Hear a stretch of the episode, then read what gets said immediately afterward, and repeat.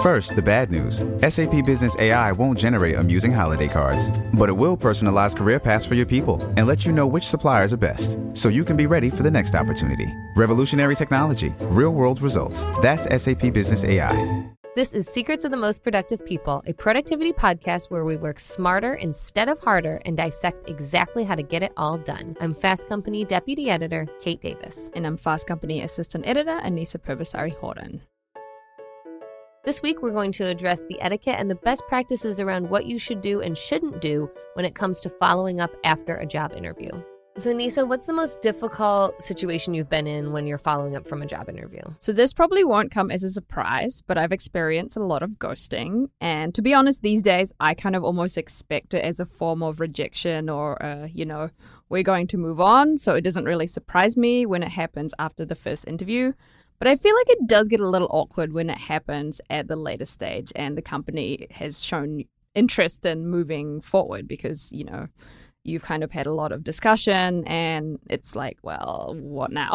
Yeah you put a lot of time and effort exactly. into it. yeah. Like one instance i went to two interviews. They were both like panel interviews you know with like three different people. I completed two take home tests which we in the journalism world call the edit test. Yes and, you know, they told me, okay, you know, we'll get back to you soon. Of course, the hiring manager just ghosted me. And several weeks later, I think I was scrolling through Twitter and then I found that the hiring manager was stepping down from his role. So I ended up emailing someone in HR who we'd never corresponded with, but she'd been copied in our correspondence, probably just to keep track. And, you know, luckily she actually answered and said, Oh, in light of this person's departure, we're rethinking about what we're doing with this role. I mean, at least you got an answer on one hand, but on the other hand, like you shouldn't have to do that kind of like sleuthing to to just get like a straight sorry, we're not interested, you know, yeah. courtesy.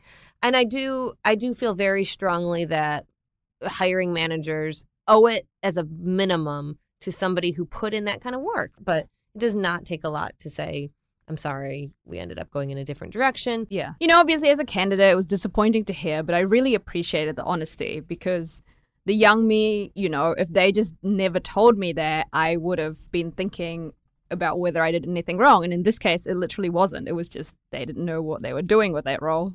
And in my situation, it ended up being okay because shortly after that, I got hired here. Yeah, see? So thank you, whoever that was. Who ghosted. who ghosted you, yep. So, Kate, I'm interested from your perspective as a hiring manager. You know, you've hired a lot of people. Why do you think following up after the interview is so important? So, from a, a candidate's perspective or the impression that a candidate leaves on the the hiring manager, I think it's very important, and I think it's a part that sometimes gets overlooked when it comes to like interview preparation.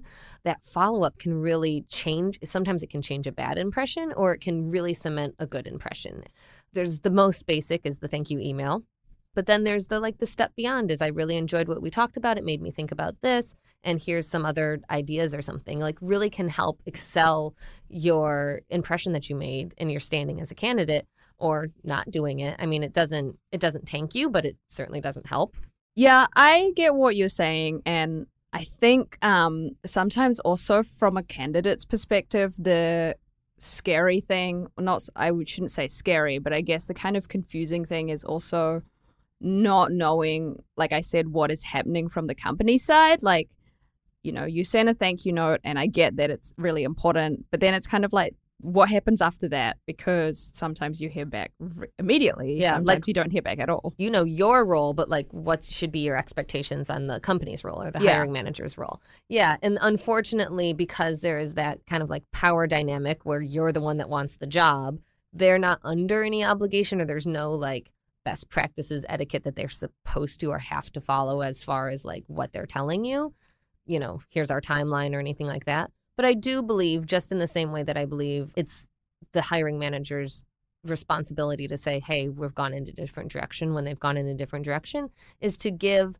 the candidate either in the interview or after they send that thank you note the expectation of you know here's my timeline. We're we're interviewing other candidates. We're looking to make a decision by the end of the month or we're really in the beginning stages or or if like you said like something big has changed like our budget has completely changed and we're not sure we can even hire for this role anymore like you don't want to burn bridges especially in the talent market that we're in now you don't want to burn bridges as a company or as a hiring manager in the same way that a candidate doesn't want to burn bridges, you know, as in making a good impression because what if you do want to hire that person later, you know, or you'll your paths will cross another time. You've left a really bad impression if you've just ghosted them. Yeah, so it's it's a two-way street, I feel. And I totally understand that when that isn't in your control as a candidate, doing something small like following up on an interview is something you can control and something you can do to try and make a better impression.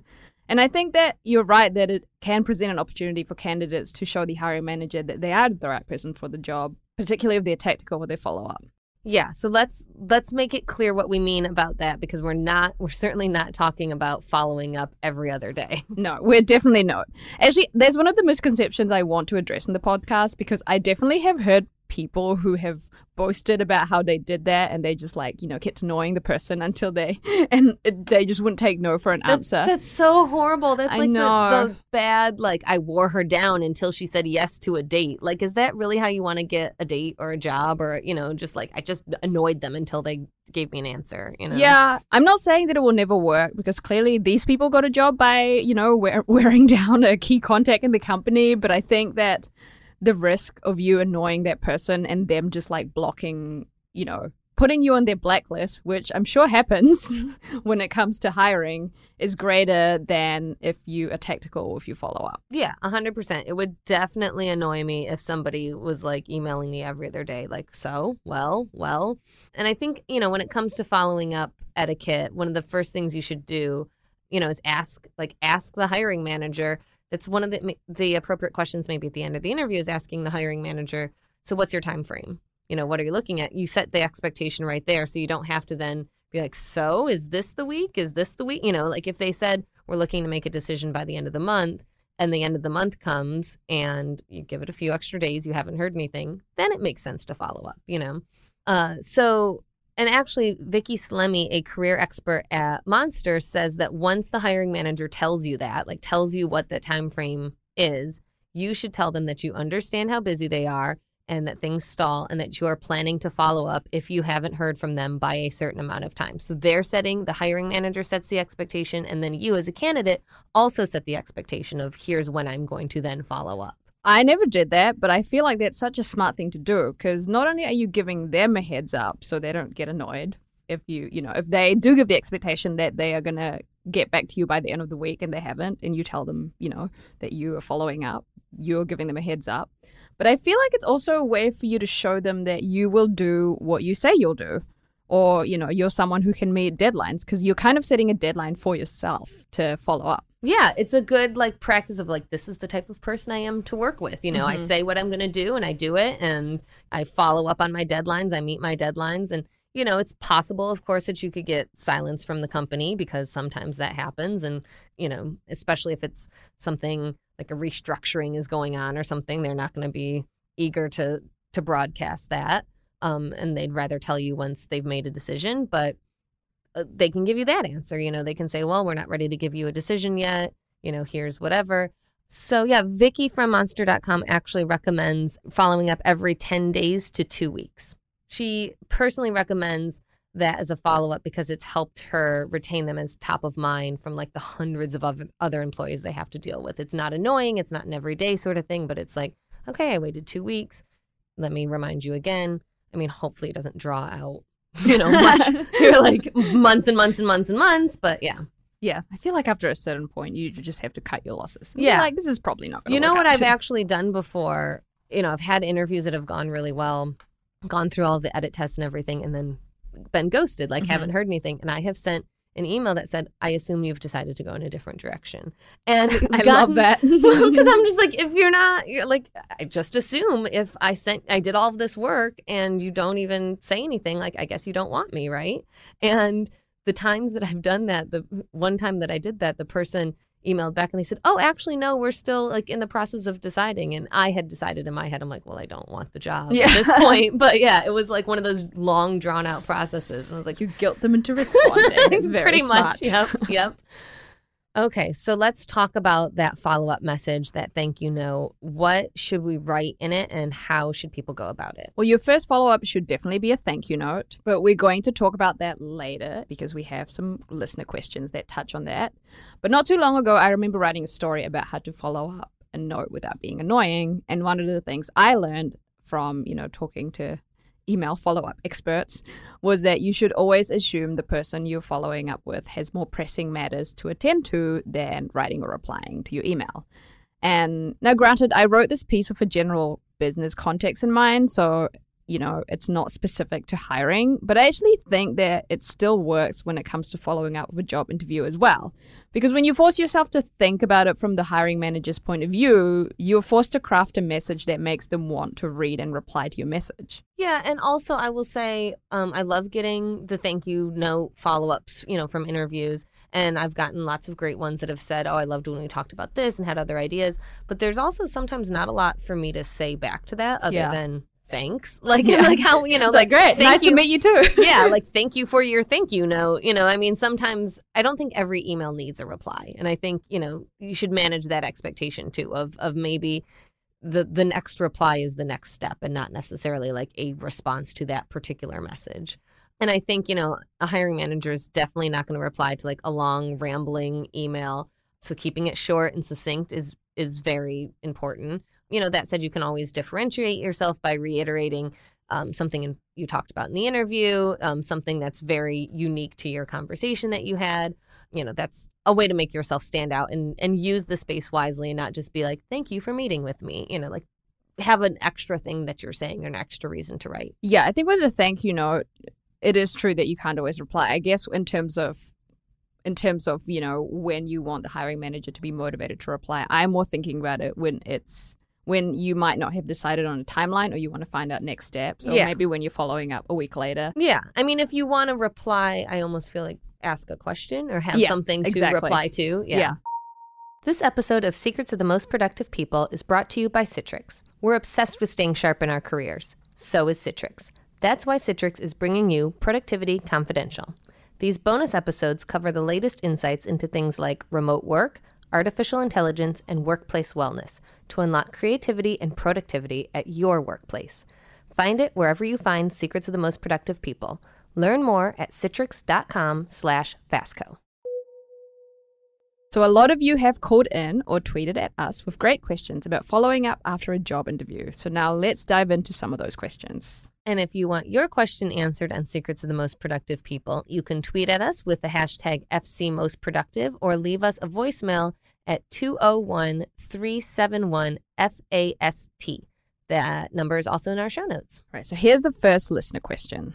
Hi, my name's Sasha. Uh, I'm from Brooklyn, New York, and uh, I had a great first interview, and I just I really want to know more about the company. What can I do? Is there anything I can do to learn more about this company? Um, thanks. Okay, so here's a related follow up advice that career experts have suggested when it comes to this specific question. When you write the email to check in to see where they are at in the hiring process, you can also ask for an informational interview with the other team members.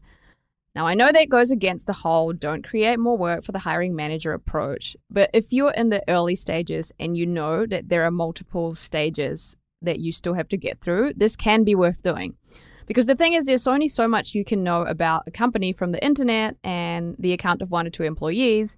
But when you talk to other employees, you learn more information, you can, you know, learn very specific things, and you are arming yourself with the tools to ask smarter questions if you do make it to the next stage. Um, you can also engage with the issues that the companies are facing on a more granular level. So that's another tool that you can arm yourself with in terms of you know figuring out how you can maybe solve it or how your experience could be tied to the specific issue. I agree. okay, so the next question. Hey, this is Eric. So I had a job interview recently and it didn't go very well. I was wondering if there's any um anything I could possibly do to um, sort of like resurrect the situation and still uh, get a job with this company. Okay, you have thoughts on this? um. Uh. Well, as as I talked about in the last episode, I flubbed an interview before, and that one, that was like kind of the case of, and I think in general, the degree to which you flub the interview, you have to like know when to hold them and know when to walk away. Yeah. You know, and like that particular flub of that interview when I just didn't know my stuff, I had I just knew to walk away. Like there was no kind of saving it after. Like there was no note that I was going to write that was going to say, well, now I did my research and now I understand yeah. this publication and you know, let me say all of the things I didn't say in the interview. So I think yeah, there are some there are some situations where there is no saving yourself. But if you just were nervous and kind of like didn't answer the questions the way you wanted to or you know, maybe feel like you didn't make the best impression or you just sold yourself short. Like there was more that you had to offer and you didn't shine through in the interview. I think there's a lot of ways you can save it. And the thank you note is the first way. I think you can say, I really enjoyed meeting you and I enjoyed these things we talked about. And afterwards I thought of all of these these other things and let me mm-hmm. mention them or whatever. Or acknowledge like I was really nervous and, you know, I'm very excited to to have the chance to talk to you and I was just, you know, having some jitters. Um, I'd love the opportunity to talk to you again you know, blah, blah, blah, like yeah. that sort of thing. Or you, you can ask for another opportunity. You know, like I know that I, I didn't present myself in the best way at the interview.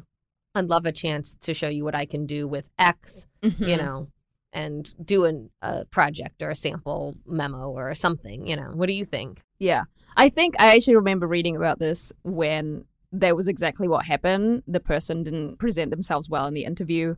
And then I think, you know, she somehow knew that the company was looking for like a new website design. So then afterwards, I think she sent them like a mock up. Oh, well, and there then, you go. And yeah. I don't know if she ended up getting hired for that specific position, but she got like the, you know, whatever contract to do that. Yeah. And then that's still like something that came out of it. So yeah, like I think it definitely does take you to, you know, put your ego in the door a little bit because mm-hmm. it can, it, you do have to be very humble mm-hmm. and, and acknowledge I mean, it. And like, honestly, you know, I've had this conversation with other people when I've, when I've worked with other people in, in a hiring situation is yeah, that person didn't interview that well, but maybe they're just not great at interviews. Exactly. Or maybe That's they were the just nervous. I mean, like interviewing well and like speaking well in that sort of situation is a very particular type of skill. And like, exactly. that's not going to come up in your actual day to day work, you know? Like, a good hiring manager can suss out the type of person you are and the type of person you would be to work with and your skills, even if you don't present yourself the best way in the interview. Yeah. And it's a way. unique, weird situation that you're not